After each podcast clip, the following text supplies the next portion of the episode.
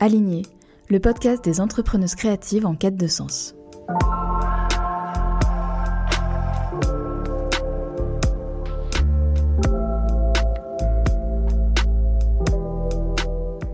M'appelle Dorothée Cadio. Je suis directrice artistique pour les entreprises à impact positif. Dans Aligné, je pars à la rencontre de femmes qui ont décidé de remettre du sens dans leur métier créatif. Elles sont graphistes, directrices artistiques, designers web, illustratrices ou spécialistes en identité de marque, et elles ont décidé de se façonner une activité à leur image, pour être entièrement alignées avec leurs valeurs.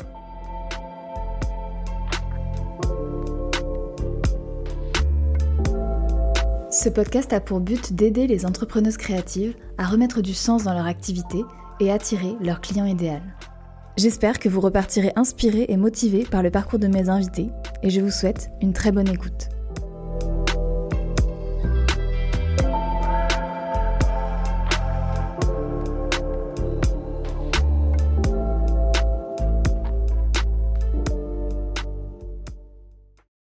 Bienvenue Julie, merci d'être euh, venue euh, intervenir dans Aligné. Je suis vraiment contente, euh, comme je te le disais, tu es ma première intervenante, donc je suis hyper contente de commencer avec toi. Pour rentrer tout de suite dans le vif du sujet, est-ce que tu veux bien te présenter? Ok, bah, merci déjà pour l'invitation. Je suis ravie aussi bah, d'être, ta première invitée.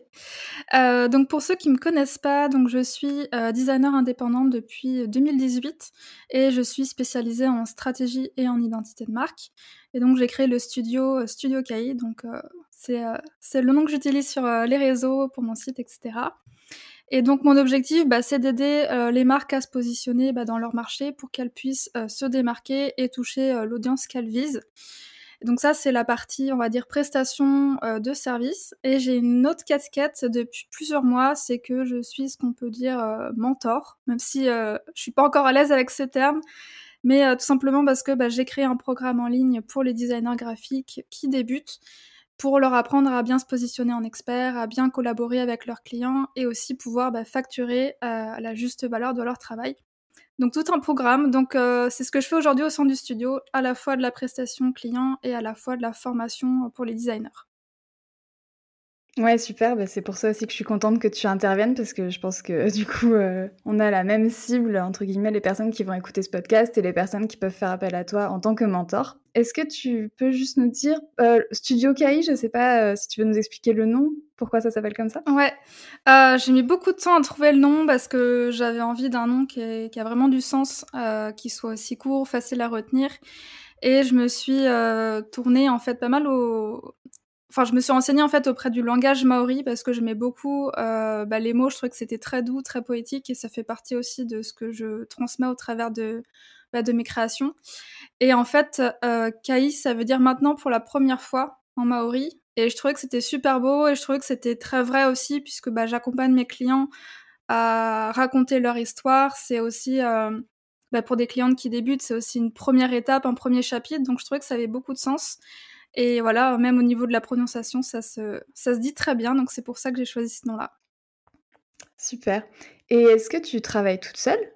Oui, ouais, je travaille toute seule euh, bah, depuis 4 ans. Euh, j'ai pas de projet pour l'instant de m'associer ou autre, euh, parce que j'adore euh, travailler seule et je pense que j'aurai un peu de mal aussi à déléguer, en tout cas m'associer.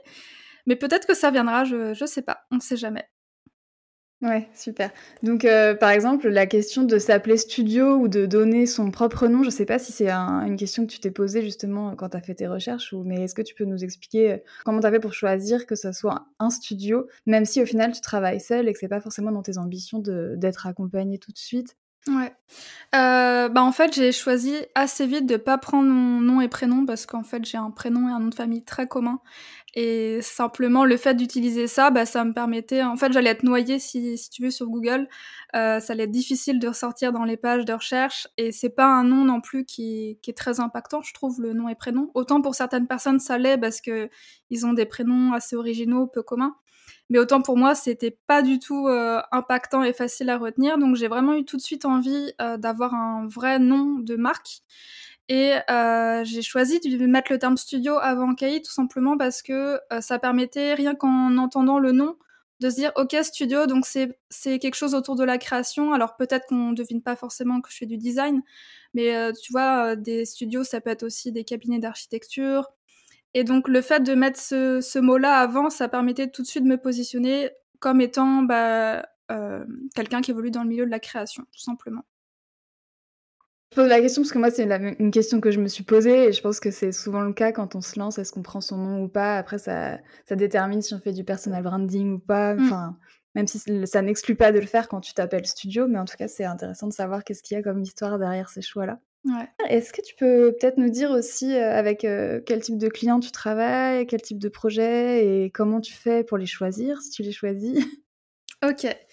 Euh, alors jusqu'à présent, j'ai accompagné euh, pas mal de euh, d'entrepreneurs qui font de la prestation de services, beaucoup axés autour du bien-être. j'ai eu quelques clients aussi qui vendaient des produits. Donc par exemple, j'ai accompagné une céramique l'année dernière. Et en fait, là, je suis en plein pivotement. Je suis en train de me repositionner complètement sur le type de client que j'ai envie d'accompagner, l'image que j'ai envie de montrer, etc. Donc là, je suis vraiment en pleine transition. Donc je vais essayer davantage d'aller vers plutôt euh, des entrepreneurs qui ont des produits physiques à vendre, donc des business de produits physiques, et plutôt orienter tout ce qui est euh, à la fois lifestyle, euh, mais aussi par exemple des marques de vêtements éthiques, des produits de beauté naturelle. J'ai vraiment envie d'accompagner des entrepreneurs qui sont dans cette démarche éthique engagée parce que ça correspond aussi à mes valeurs et c'est comme ça en fait que j'arrive le mieux à créer, je trouve. C'est vraiment en travaillant avec des entrepreneurs bah, qui partagent mes passions et mes valeurs. Donc il y a tout ça qui est, en cours. Et sinon, pour euh, répondre à la deuxième partie de ta question sur comment est-ce que je trouve mes clients, euh, bah, en fait, je démarche pas. Euh, c'est vraiment les clients qui viennent à moi. Donc ça, c'est, ça se fait pas du jour au lendemain. C'est un gros travail bah, de création de contenu sur les réseaux sociaux.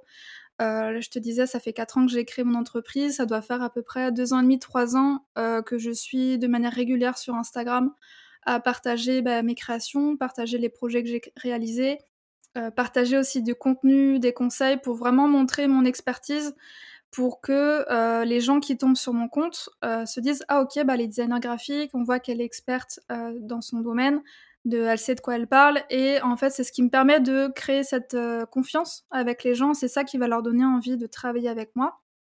Et puis l'autre aspect aussi c'est que euh, je montre qui je suis en story je montre ma personnalité. Et ça pour moi ça fait partie aussi des critères qui font que les gens me choisissent. C'est parce que dans la manière dont je parle ce que je dégage ça leur parle aussi. Et pour moi c'est comme ça qu'on qu'on sélectionne des prestataires, c'est pas simplement en regardant bah, qu'est-ce qu'ils proposent comme service, quels sont leurs prix, mais c'est aussi qui ils sont en tant que personne. Euh, moi, demain, si je fais appel à, je sais pas, un photographe professionnel, bah, je le choisirai pas juste pour son style, mais aussi pour qui il est ou qui elle est. Et c'est tous ces éléments-là, en fait, qui aujourd'hui font que bah, j'ai la chance de pas avoir à démarcher et d'avoir euh, bah, des clients, en fait, réguliers tout au long de l'année et qui me trouvent euh, via Instagram. Et du coup, les personnes qui te contactent grâce à tout, ce que tu leur offres comme contenu et justement tout ce que tu montres euh, dans les coulisses et ce que tu montres de ta personnalité, etc., euh, c'est des clients qui sont plutôt en phase avec ces valeurs dont tu parlais tout à l'heure, c'est-à-dire euh, plutôt éthiques, même si c'est pas du coup peut-être pas que des, entrepreneurs qui vendent des produits pour l'instant, mais est-ce que tu trouves que ça fonctionne assez bien la manière dont tu communiques et le type de personnes que tu attires en fait? Ouais, ouais, ça fonctionne bien parce que euh, c'est déjà un premier filtre. Euh, comme je le disais, les gens qui me contactent euh, aujourd'hui, s'ils me contactent, c'est parce qu'ils aiment bah, mon style graphique, mais aussi ma personnalité leur parle. Et inversement, moi, quand j'ai les entrepreneurs en appel découverte, c'est quelque chose que je vais faire attention quand on va discuter ensemble. C'est leur manière, leur manière de parler, la façon dont ils imaginent aussi la collaboration. Et c'est tout ça qui va me faire dire, bah ok, ce client, je sens que bah, il correspond à ce que je recherche, je correspond aussi à ce qu'il recherche, donc on peut travailler ensemble. Et si je sens qu'il y a des clients qui vont plus me voir, par exemple, je sais pas, plus comme une exécutante, dans le sens où ils ont déjà une idée très précise de ce qu'ils veulent comme identité, bah, je vais tout simplement leur dire que je suis pas la bonne personne pour eux parce que c'est pas comme ça que moi j'envisage mon métier. Et c'est pas comme ça que je vais les aider en fait à, à obtenir bah, les résultats qu'ils souhaitent. Donc en fait, c'est vraiment un échange comme ça qui va y avoir entre nous deux. Et, euh, et c'est comme ça qu'au fur et à mesure, j'ai réussi à davantage attirer des clients qui me ressemblent, euh, contrairement à, je repense, il y a 2-3 ans où j'avais tendance à dire oui à plusieurs projets sans vraiment me poser la question si les personnes me correspondaient et à vite euh, bah, déchanter après parce que je me retrouvais face à des clients qui prenaient un petit peu le dessus sur la collaboration parce que moi j'osais pas non plus bah, me positionner, montrer mon expertise et c'est ce qui a donné lieu, bah, comme beaucoup de designers rencontrent, à plein de modifications à rallonge, euh, des délais euh, dans le projet, des absences de paiement, enfin tout, tout ce qu'on connaît et ce qu'on a envie d'éviter. Donc c'est vraiment en fait au fur et à mesure en travaillant sur tout ça que j'ai réussi à vraiment créer un cadre qui fonctionne pour moi, qui fonctionne pour mes clients et qui fait que j'ai de moins en moins, voire quasiment plus en fait ce type de problème. Bah, c'est un peu le but de nous toutes, je pense, d'arriver à, quelque un bon équilibre, d'attirer les bonnes personnes et puis aussi de, comme tu l'as, tu l'as mentionné, de, de, mettre le bon cadre aussi avec le client, quoi, d'être euh, dans une vraie relation qui marche dans les deux sens, une relation de respect. Et du coup, tu disais euh, qu'il y a peut-être encore 2-3 ans, tu avais plus de difficultés à dire non, etc. J'aimerais bien du coup qu'on reparte un peu en arrière pour euh, comprendre bah, ton parcours et bah, comment t'étais il y a 2-3 ans et puis comment t'étais avant euh, comment tu t'es formé. Enfin, tu vois, on, on, reprend là un peu tout ton parcours si t'es ok pour euh, bah, savoir par où t'es passé et toutes ces étapes aussi, tu vois, les moments importants qui t'ont peut-être aidé justement à pivoter ou à, à décider que cette fois-ci t'allais plus cadrer ou alors à décider que t'allais plus travailler avec tel type de client, etc. Donc, si tu veux bien, est-ce qu'on peut repartir, euh, je sais pas, au début, en fait, à ta formation? Ouais, ok. Je vais essayer de synthétiser assez rapidement les études parce que finalement, c'est pas le plus important. C'est plus ce qui s'est passé après. Donc, moi, j'ai fait euh, une école de design, euh, donc en spécialité design produit, donc designer industriel. Donc, à la base, c'était plus pour travailler bah, dans ce domaine-là. Pas du tout le graphisme. Même si c'est quelque chose qui m'intéressait, c'était pas la filière que j'avais choisie. Et donc j'ai passé cinq ans dans cette école, j'ai fait deux ans d'apprentissage pendant mon master, j'ai ensuite fait un stage de six mois à l'étranger. Et en fait, euh, les deux expériences professionnelles que j'ai eues sont pas passées comme je l'imaginais. Euh, je me sentais pas à ma place, je m'ennuyais beaucoup aussi. Euh, j'ai encore du mal, je crois, à dire vraiment ce qui m'allait pas. Déjà, le fait que ce soit le salariat, je pense, ça je l'ai compris plus tard. Mais aussi le fait que bah, je me sentis, je me sentais pas considérée en fait comme une professionnelle, justement parce que j'étais soit encore en études ou soit je sortais tout juste d'études. J'avais l'impression que mon avis en fait avait pas tellement de valeur, que j'étais plus là pour faire les tâches qu'on me donnait et sans trop poser de questions. Et ça, c'est quelque chose qui me gênait beaucoup. Le fait d'avoir aussi un supérieur, ça, c'est quelque chose que j'aimais pas tellement. Et donc euh, tout ça fait qu'il y a un moment, en fait, à la fin de mon stage, je me suis dit, mais est-ce que j'ai vraiment envie d'être designer? Parce que c'est ma deuxième expérience professionnelle euh, je me sens pas bien, je me sens pas à ma place, est-ce que je suis vraiment faite pour ça? Et à ce moment-là, euh, j'ai eu envie de voyager, euh, parce qu'après mon stage de six mois à l'étranger, ça m'a donné envie de voyager, et donc je suis partie en Australie pendant un peu plus de neuf mois, où je me suis dit, je fais pas du tout de design, je vais simplement, voilà, prendre un, an pour réfléchir à tout ça, voyager, travailler. Et euh, je suis revenue de l'Australie, euh, super. Euh, je pense que ça m'a vraiment ouverte à une façon de voir la chose, euh, enfin une façon de voir la vie, une façon de voir le travail différente, puisque bah, là-bas en fait je travaillais un peu et le reste du temps je voyageais comme beaucoup de backpackers. Et en fait, je suis rentrée en France en me disant, bah, c'est possible de travailler et de, de passer du temps, euh, du bon temps en fait à côté. Donc j'avais un peu dans cette idée de repartir voyager et travailler en même temps. Euh, et donc ouais, en rentrant en France, euh, je me suis remise à chercher du travail, euh, bah, du coup dans le design produit parce que c'était encore ce que je voulais faire à l'époque. Ça, c'était quand du coup? Ah, c'était en 2017. Ok. Ouais. Et euh, donc j'ai réussi à avoir plusieurs entretiens, euh, mais à chaque fois en fait euh, ça marchait pas parce qu'ils prenaient tout le temps quelqu'un qui avait plus d'expérience, donc un grand classique. et donc pendant plusieurs mois bah, c'était c'était ça. Et il y a un moment, j'ai un ami qui a monté son entreprise et avec qui j'avais que j'avais déjà aidé sur la partie design euh, il y a quelques mois et qui me dit bah écoute voilà, je suis en train de monter mon entreprise, j'aurais besoin de tes services pour faire le logo, le site, est-ce que ça te dit? Et je lui dis bah OK, pourquoi pas et c'est comme ça en fait que j'ai créé mon statut euh, de micro-entreprise. Je me suis dit bah en fait, là aujourd'hui, j'arrive pas à trop travailler parce que je manque d'expérience. Bah, je vais me créer ma propre expérience et on verra dans plus tard. Mais quand j'ai fait ça, je me suis pas dit que j'allais rester indépendante. Je pensais vraiment que ça allait être transitoire. Et, et, même avant, en fait, jamais je me suis dit un jour je vais avoir ma propre entreprise et être indépendante. Et en fait, ça s'est fait un peu tout seul. Et donc cette première année, c'était donc en 2018. Bah, c'était une année, une année assez galère, hein, je vais pas te mentir, parce que j'avais tout à découvrir, je connaissais rien. Euh, je me sous-vendais donc à cette amie forcément, puisque c'est la première fois que je faisais ce type de projet. Euh, j'avais tendance à accepter des projets parce que on proposait des projets, mais sans vraiment réfléchir si ça me plaisait. Et donc ça a été une année, j'ai pas envie de dire catastrophique parce que forcément c'est une année d'apprentissage et c'est ce qui m'a permis d'améliorer ensuite. Mais euh, c'est là où je me suis dit à la fin de l'année, bah, en fait, je crois que c'est un peu trop dur, je me sens pas prête, j'ai pas les épaules pour faire ça. À ce moment-là, j'avais une super opportunité de rejoindre une agence de design sur Paris. Je me suis dit, je vais rejoindre cette agence de design, euh, on va voir comment ça se passe. Je vais continuer quelques projets freelance en parallèle et puis euh, je verrai. Euh, donc dans cette agence, je suis restée un peu plus d'un an. Même constat qu'avec mes expériences précédentes, en fait, je me sentais pas à ma place. J'aimais pas le fait d'avoir un manager au-dessus de moi, de pas pouvoir décider les projets sur lesquels je travaillais. Toutes ces petites choses-là, en fait, qui vraiment m'ont sauté aux yeux, je pense, pendant cette expérience où je me suis dit, ok, je sais que je vais pas rester là. Donc j'ai bossé à fond le soir, les week-ends sur bah, mon entreprise en parallèle pour vraiment me faire connaître sur Instagram, gagner en visibilité, euh, prendre les, projets que je pouvais prendre parce que malheureusement, bah, les gros projets, euh, je pouvais pas les prendre puisque j'étais à temps plein. Et c'est comme ça que petit à petit, bah, je me suis dit, ok, donc là c'est bon, je me sens prête à me remettre à 100% euh, à mon compte. Et donc là, on était donc un, peu plus d'un an après, donc en euh, mars 2020. Donc vraiment, en fait, j'ai démissionné en plein premier confinement. donc tu as démissionné carrément J'étais en CDI J'étais en CDI et j'ai dû démissionner. Et... Mais du coup, avais, en fait, tu avais quand même une année un peu d'entraînement qui était ta toute première année où tu estimes que c'était la cata, mais quand même, tu avais appris, appris, des choses. Ensuite, tu as continué le freelancing en ayant ce job qui devait, j'imagine, te rassurer aussi financièrement. Mmh, complètement. Tu as abordé les choses différemment, quoi. Et tu avais le temps quand même, juste pour revenir là-dessus, tu avais le temps en étant à temps plein en agence de faire d'autres projets quand même et de préparer, de faire ta com pour ton propre euh, compte, etc. Euh, bah, à ce moment-là, donc ouais, on était en 2019. Euh, je prenais quelques projets. Après, c'était pas énorme parce que, comme je te disais, j'avais pas non plus énormément de temps. Mais oui, c'est sûr que les soirs, euh, j'étais souvent à préparer des posts pour Instagram. Je travaillais aussi le week-end et bah, ça demande, c'est sûr, ça demande de la rigueur, ça demande de l'engagement, mais comme je savais que c'était absolument ça que j'avais envie de faire, en fait, bah, j'avais cette motivation, cette énergie pour travailler le soir parce que ça me passionnait.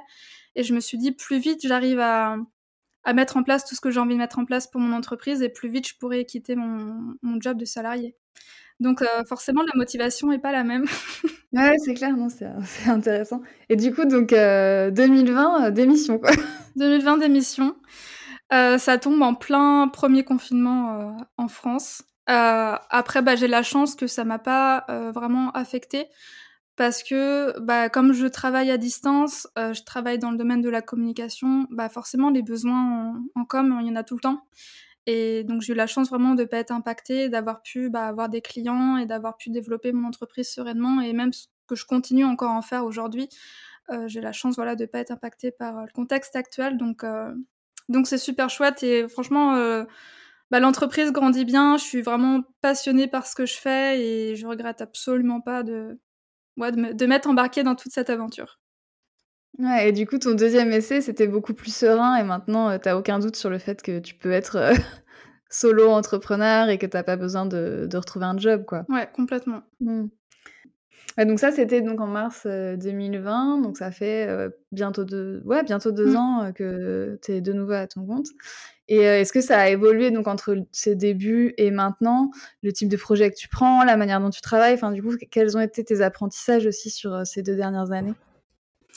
Euh, ouais, ça a pas mal évolué parce que, euh, comme je te disais, mars 2020, euh, je me remets à 100% sur Studio KI et c'est le moment où euh, je crée mon image de marque, euh, je me positionne sur le type de, client que j'ai envie d'attirer, je crée tout mon site internet, euh, j'augmente mes tarifs. Vraiment, je repars à zéro. Et donc ça, c'est ce qui m'a permis, en fait, je pense, de me donner la confiance et me donner, en fait, un nouvel élan. J'avais plus envie d'avoir cette image de, de, de moi avant. Et le fait d'ailleurs, c'est à ce moment-là que j'ai appelé mon entreprise Studio KI, donc vraiment pour donner un nouveau départ. Et c'est ce qui a fait que bah, petit à petit, j'ai commencé à attirer bah, les clients que, euh, que je souhaitais attirer, donc plutôt dans le domaine c'était du bien-être, développement personnel, voilà, tous tous ces domaines-là. Et ce que j'ai fait aussi, c'est que j'ai énormément structuré en fait mes offres sur les packages que je propose. je me suis vraiment aussi améliorée, on va dire, sur Instagram dans la création de contenu, sur les posts que je propose. si on regarde quelques années en arrière, je postais énormément de, de projets, d'illustrations que je faisais. Et en fait, j'utilisais vraiment Instagram comme un portfolio. Sauf que je j'apportais pas du tout de, contenu pour euh, mes potentiels clients, je leur donnais pas de conseils. Et euh, c'est là où vraiment j'ai pivoté dans ma création de contenu, où je me suis dit, il faut vraiment que je montre que je sais de quoi je parle, que comment est-ce que je peux aider mes clients.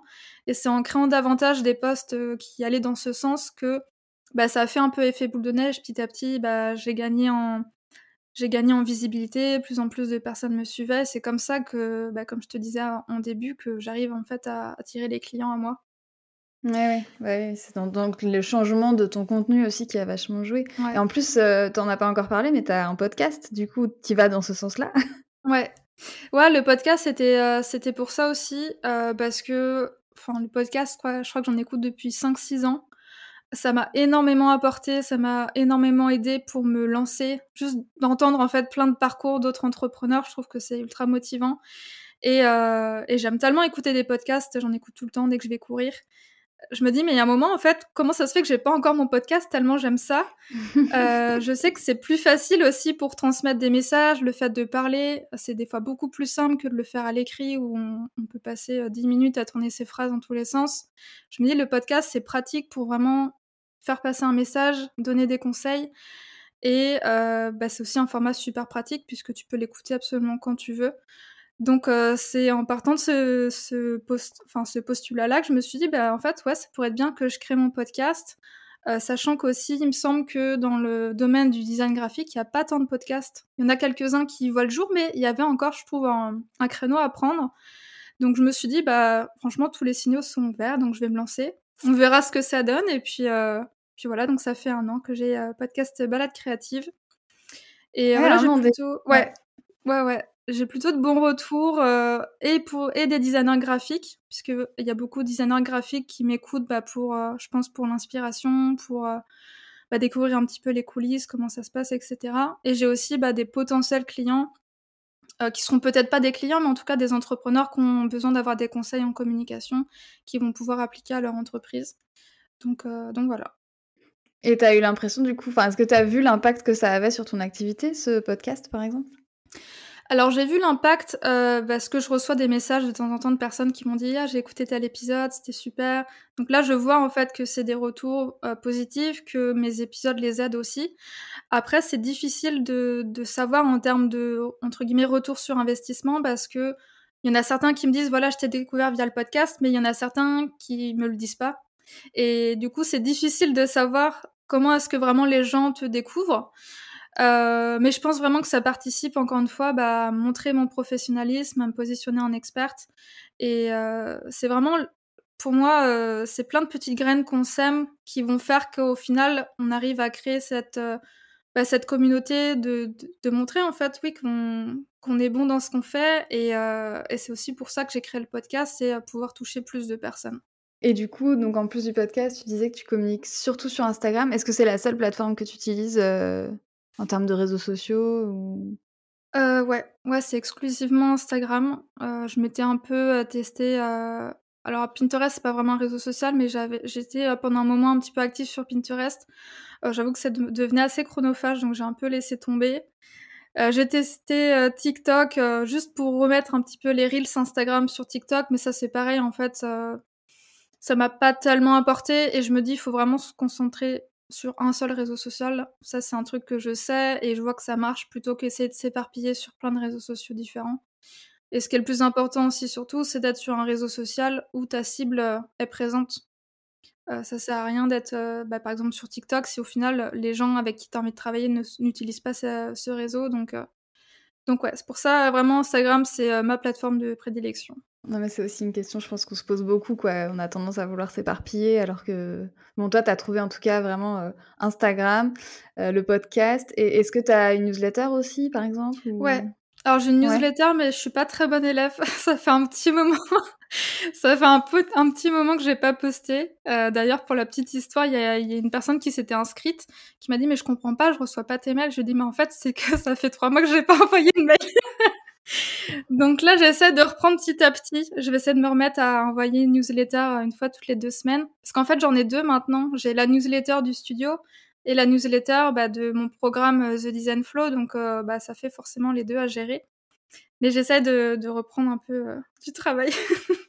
Ouais, ça fait beaucoup effectivement, mais après si si tu vois avec, Instagram, tu as déjà assez de demandes et en fait, tu as déjà assez de boulot, c'est voilà, faut pouvoir s'organiser, faut Mmh. avoir du temps pour faire tout ce contenu, heu, la newsletter, elle est pas forcément indispensable. Enfin, du coup, c'est intéressant de voir que ça c'est pas parce que tu as pas écrit de newsletter depuis longtemps que tu as pas de clients, quoi. C'est ça. Je pense qu'il y a un moment, faut prioriser et mmh et clairement pour moi, c'était Instagram à prioriser.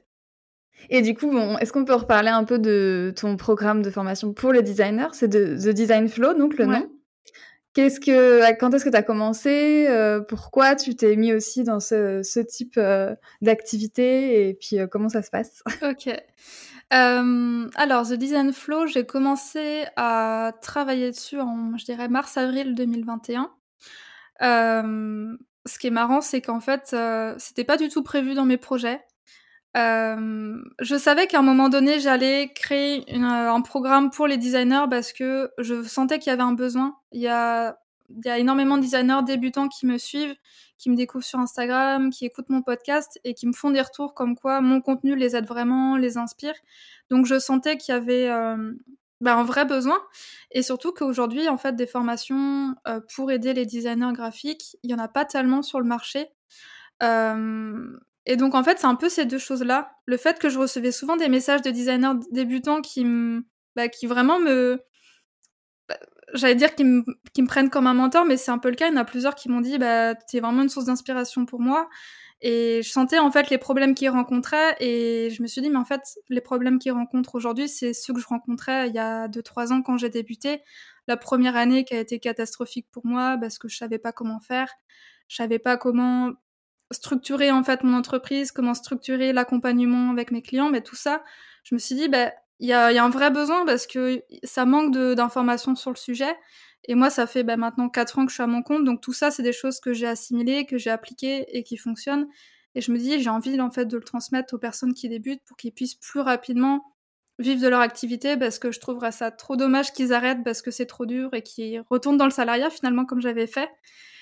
Et donc c'est tout ça, je m'étais dit: «Bah, voilà, un jour, j'aimerais bien faire une formation» et honnêtement, je sais pas pourquoi, en mars-avril 2021, je me dis: «Mais en fait, je pense que ça pourrait être maintenant que je me mette à faire ça» et l'idée a fait son chemin et je me suis dit: «Bah, ouais, je pense que je vais me lancer maintenant». Donc heu, bah, j'ai dégagé du temps pour pouvoir commencer à travailler dessus. Heu, j'en ai parlé autour de moi pour avoir des retours d'autres designers, savoir qu'est-ce qu'ils avaient besoin. J'ai fait des interviews, heu, forcément pour, heu, bien comprendre quels étaient leurs besoins leurs besoins, pardon.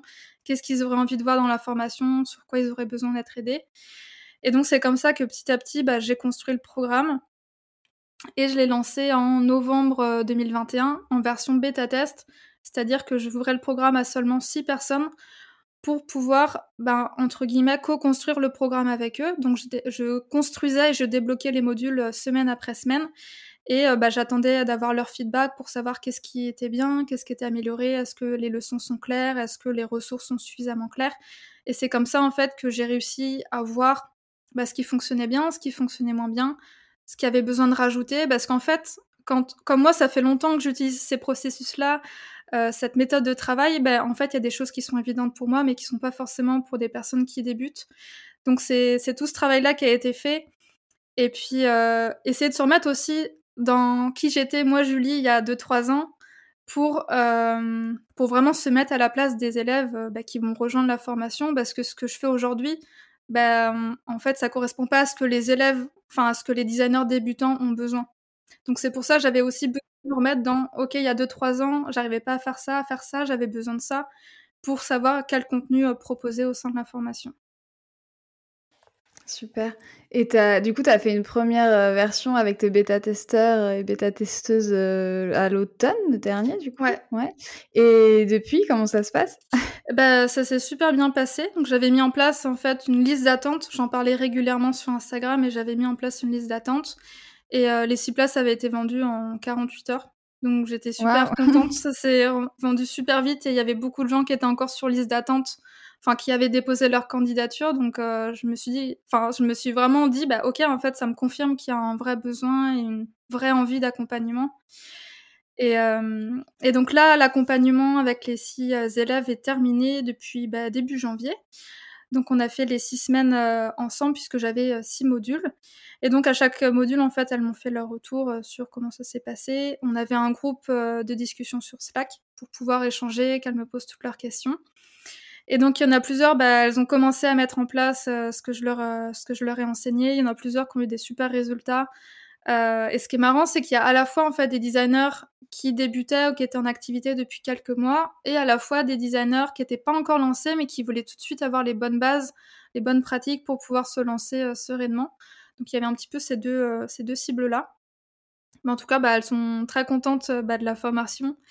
Euh, je suis très contente aussi de, de m'être lancée là-dedans. C'est un gros projet qui demande beaucoup de travail, beaucoup d'investissement, mais euh, mais je sais en fait que ça va payer derrière parce que quand je vois les résultats qu'elles ont, c'est c'est juste trop cool et je suis vraiment contente d'avoir fait ça.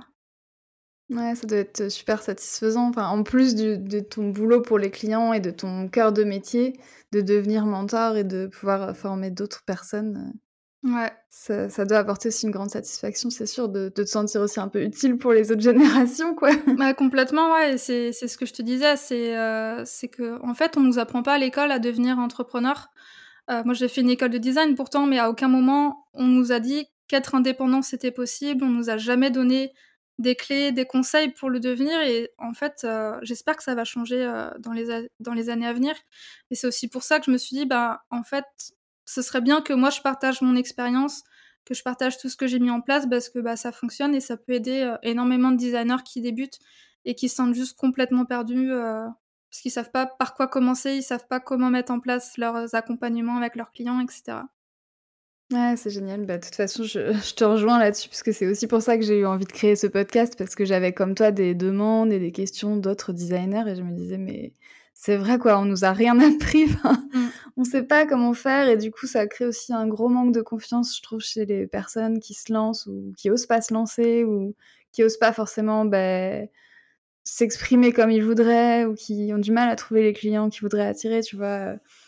Et c'est pas facile quoi, si on nous apprend pas, si on nous explique, si on nous explique rien et si en plus il y a personne qui fait de retour d'expérience, euh, c'est la jungle quoi. Complètement. J'ai euh, deux dernières questions pour toi.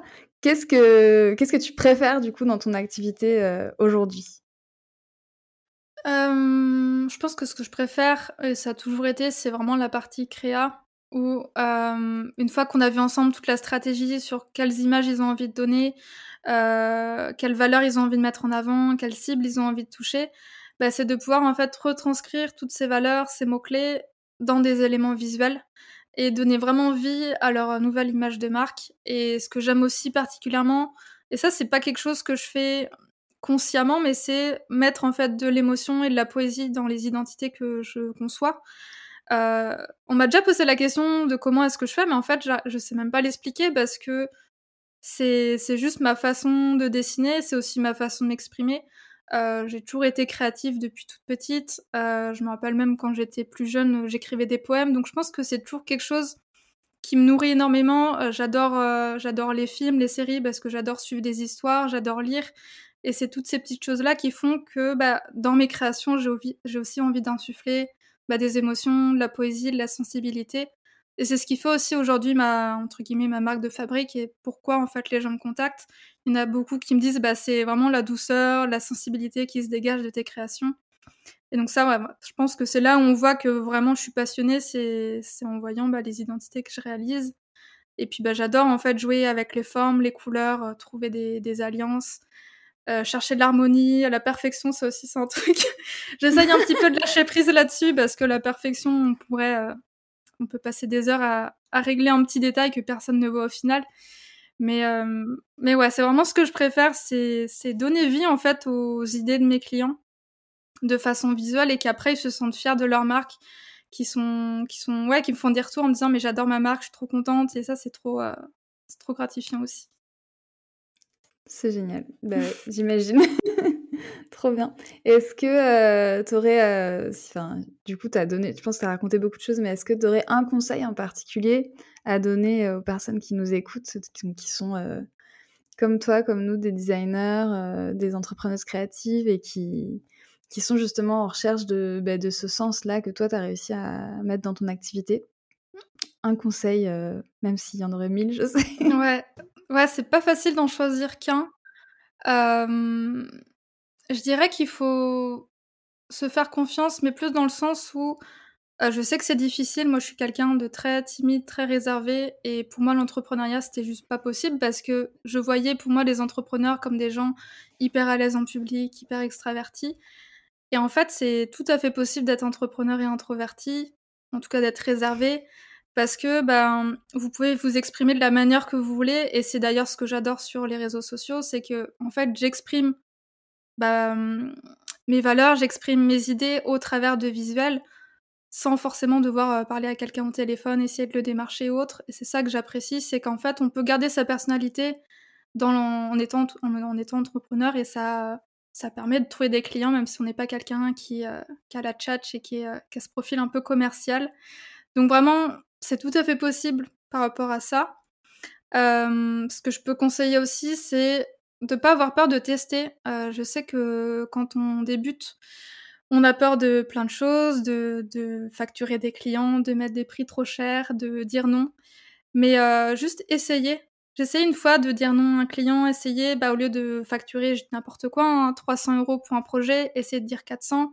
Et c'est ces petites étapes-là qui vont faire que vous allez petit à petit prendre confiance en vous et que vous allez bah, vraiment ouais, vous avoir les épaules plus solides en fait pour avancer et pouvoir plus facilement cadrer les projets avec vos clients. moi, c'est quelque chose que j'avais beaucoup peur en fait de dire non à un client parce que je me disais bah, si je mets trop de limites en fait il va pas vouloir travailler avec moi. Juste j'osais pas dire non parce que je me disais il va pas être content. Et en fait, plus tu mets un cadre au projet et plus la collaboration va bien se passer. J'aime bien dire que c'est un peu comme un enfant, en fait, si tu lui mets pas un cadre et si tu lui dis pas stop quand il faut qu'il arrête, bah, il va continuer. Et un client, c'est un petit peu pareil, si tu mets pas de limite, bah, il va, il va pousser, pousser jusqu'à, jusqu'à ce qu'il puisse plus, en fait. Et c'est pas parce que tu dis à un client, bah non, il y a seulement deux modifications d'incluses et pas plus, que ça va le faire fuir. En fait, il va se dire, bah ok, je sais qu'il y en a deux, je sais que si j'en veux une troisième, bah faudra que je paye plus cher. Mais c'est comme ça que ça se passe, c'est ce qui est établi en fait dans le devis, dans le contrat, et, et je suis OK avec ça. Ouais. Et c'est limite là où cette, euh, le fait de dire non, ça n'a jamais fait fuir tes clients, quoi. Non, au contraire. Au contraire, parce que ça montre bien qu'il y a un cadre, que tu as bien pensé tes offres, que tu sais exactement comment se passe le processus, que c'est cadré. Et moi, c'est ce que mes clientes me disent aujourd'hui. C'est ce qu'elles aiment d'ailleurs, c'est mon processus qui est cadré, un planning précis, les étapes avancent au fur et à mesure, je sais où je vais. Et c'est ce qui montre en fait bah, justement votre professionnalisme, votre expertise. Alors que si vous n'avez pas tout ce cadre-là, bah en fait ça fait un peu, euh, ça fait un peu comme si vous vendiez en fait des offres sans trop savoir où vous alliez. Et euh, je trouve que ça inspire pas forcément confiance. Donc euh, donc c'est un mal pour un bien, on va dire. Non, c'est un très bon conseil et je pense qu'effectivement, euh, après, peut-être qu'au début, on a, on a du mal à mettre ce cadre-là parce qu'il faut qu'on prenne confiance, mais, mais comme tu dis, il faut tester, quoi. Et mmh. puis, on essaye de dire non, puis on voit que le monde s'écroule pas, et puis on, augmente ses tarifs, et puis le monde s'écroule toujours pas. Et ça, se passe de mieux en mieux. Donc, euh, ouais, super conseil, merci. Pas de rien. Euh, est-ce que pour terminer, tu veux nous dire euh, quels sont tes projets à venir, quels, sont tes actus, ou est-ce qu'il y a quelque chose dont tu voudrais nous parler euh, sur, ton travail? Alors, dans les projets à venir, bah, il y a forcément bah, le programme The Design Flow qui va réouvrir ses portes fin février. Là, je suis en train de travailler sur la V2 du programme suite à, à la bêta test que j'avais faite. Il y a aussi tout le rebranding du studio, donc je suis en train de retravailler tout mon positionnement va falloir que je travaille ensuite mon image de marque avec mon identité. Je vais refaire des photos professionnelles, je vais refaire mon site. Donc c'est un gros chantier, mais que j'ai vraiment hâte de faire parce que ça fait plusieurs mois que je repousse, puisque c'était pas ma priorité. Et donc là, vraiment, j'ai envie de, ouais, de prendre ce nouveau tournant. Donc ce sera dans première euh, moitié de 2022. J'allais dire 2021, mais non, on est bien en 2022. C'est fini. Et puis après, plus d'un point de vue, on va dire, euh, administratif, euh, ce sera mon passage en société dans, dans quelques mois. Ça, c'est pareil, ça fait plusieurs mois que je repousse. mais, euh, mais non, là, il est, il est, temps que je me penche sur la question. Donc, ce sera aussi, je pense, première, première moitié de 2022. Ce sera dans, dans les projets. Donc plein de, plein de belles choses. Et j'ai une petite question sur euh, ton enfin, le fait de refaire ton site, de retravailler ton positionnement et tout. Est-ce que tu te fais aider ou est-ce que tu fais ça toute seule? Parce que moi, je trouve qu'en tant que designer, c'est hyper dur de le faire pour soi, même si on le fait tout le temps pour nos clientes ou nos clients. Ouais, euh, c'est sûr c'est pas évident et je me dis exactement la même chose que toi. Euh, l'avantage c'est que euh, j'avais déjà commencé à réfléchir à mon nouveau positionnement il y a déjà un an et quand j'ai relu mes notes d'il y a un an, en fait, ça n'a pas changé. Donc je me dis ok, je sais que je suis sur la mmh. bonne voie. Et je sais aussi qu'il y a des designers avec qui j'échange sur Instagram, avec qui en fait je pourrais très bien échanger sur, bah, sur mon positionnement, avoir leur retour pour avoir vraiment un avis extérieur. Donc il y a ça qui fait aussi que ça est rassurant de se dire il y a quelqu'un qui est là aussi pour te t'amener à de nouvelles perspectives, à des choses que tu n'avais pas forcément pensé. Mais sinon, ouais, globalement, je fais toute seule parce que je crois juste parce que j'aime bien et j'ai pas trop envie d'empêter les gens non plus. ouais, bien sûr. Mais donc, euh, tu sais effectivement que tu as aussi euh, des gens avec qui tu peux échanger, euh, d'autres designers. Enfin, tu as un peu un, groupe d'autres designers avec qui vous, vous vous entraidez sur ces sujets-là. Quoi. Ouais, ouais, complètement. À ne pas négliger non plus. Hein, ouais, ce que j'allais dire, c'est super important de s'entourer d'autres entrepreneurs parce que bah, c'est sûr que quand on se lance à son compte, euh, moi c'était mon cas en fait, dans ma famille et dans mes amis, j'avais aucune personne à qui me référer et du coup c'était super dur. Et le fait d'avoir trouvé d'autres entrepreneurs bah, sur Instagram, ça permet vraiment d'échanger avec eux et ils comprennent en fait ce qu'on fait et c'est vachement euh, motivant et rassurant. Donc ouais, si vous pouvez vous entourer de personnes, euh, c'est top. Très très beau mot de la fin. Super. Ben, est-ce que tu veux ajouter quelque chose? Bah, je crois que j'ai fait le tour. À moins que tu aies d'autres questions. Non, c'est bon pour moi. Mais franchement, merci beaucoup d'avoir euh, couvert un peu tous ces sujets euh, pour nous. Je pense que, comme tu on l'a déjà dit, c'est vraiment intéressant d'avoir un peu euh, des retours d'expérience, de voir que c'était pas parfait dès le début mmh. et que quelles ont été les réussites, les échecs, et puis ton parcours aussi et ton cheminement.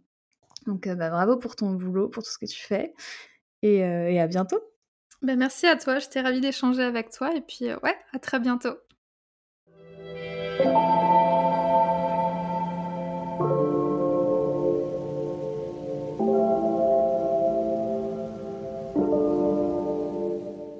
J'espère que cet épisode vous a plu.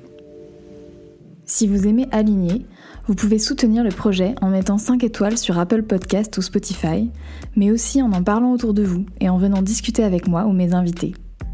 Vous pouvez me retrouver sur mon compte Instagram, at Cadio, pour suivre les actualités du podcast, me poser vos questions ou me faire vos retours sur les épisodes.